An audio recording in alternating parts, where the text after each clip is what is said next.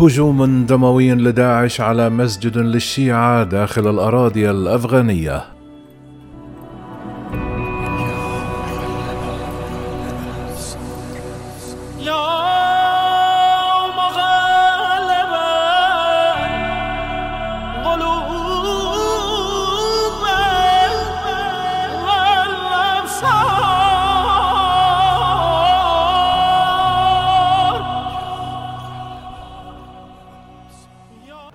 قتل 16 شخصا على الأقل في تفجيرين وقع في أفغانستان الخميس، بينهم 12 قتيلا و58 جريحا سقطوا في هجوم تبناه تنظيم الدولة الإسلامية داعش واستهدف بعبوة ناسفة تم تفجيرها عن بعد مسجدا للشيعة في ثاني هجوم من نوعه تتعرض له هذه الأقلية في غضون 3 أيام.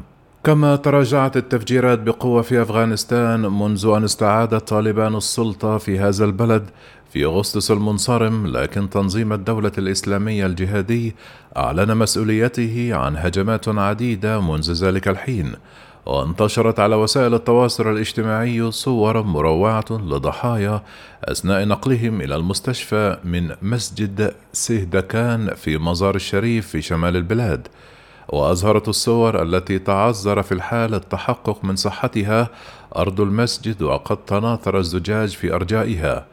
قال زبيح الله نوراني رئيس هيئة الإعلام والثقافة في ولاية بلخ وعاصمتها مزار الشريف لوكالة فرانس بريس أن التقارير الأولية تؤكد سقوط 25 ضحية على الأقل. من جهته قال أحمد ضياء زنداني المتحدث باسم هيئة الصحة في ولاية بلخ لفرانس بريس: لقد سقط 11 قتيلا في موقع التفجير وهناك مصاب توفي أثناء نقله إلى المستشفى، ما يرفع الحصيلة إلى 12 قتيلا حتى الساعة.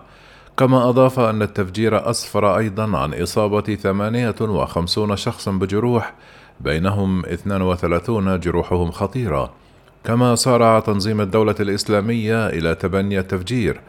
قالت ولاية خراسان في الدولة الإسلامية الفرع المحلي للتنظيم الجهادي في بيان تناقلته حسابات جهادية على تطبيق تليجرام أن عناصرها تمكنوا من إدخال حقيبة مفخخة داخل المسجد، وبعد اكتظاظه جرى تفجير الحقيبة عن بعد.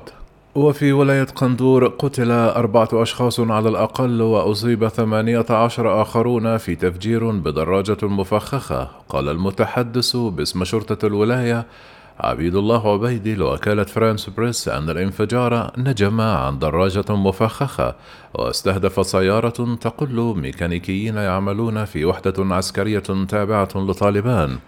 هذا ثاني تفجير يستهدف أقلية الهزارة الشيعية في أفغانستان هذا الأسبوع.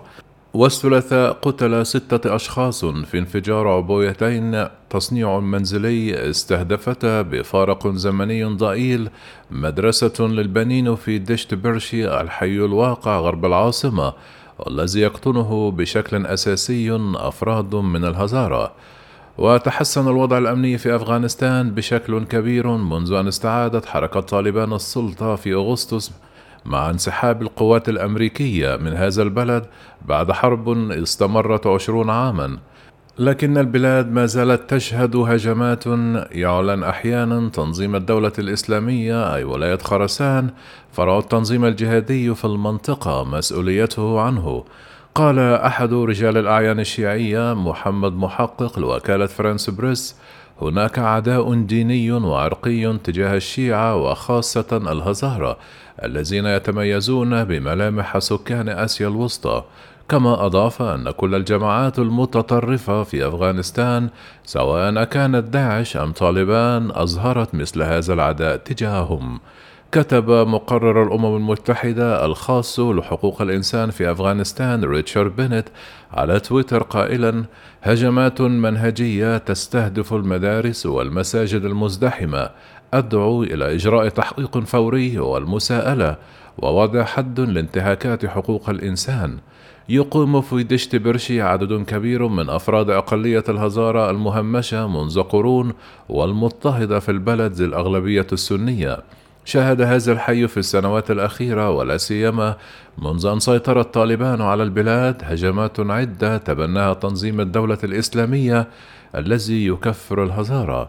كانت حركة طالبان نفسها هاجمت في الماضي الشيعة الأفغان الهزارة الذين يمثلون بين 10 إلى 20% من سكان أفغانستان البالغ عددهم نحو 40 مليون نسمة.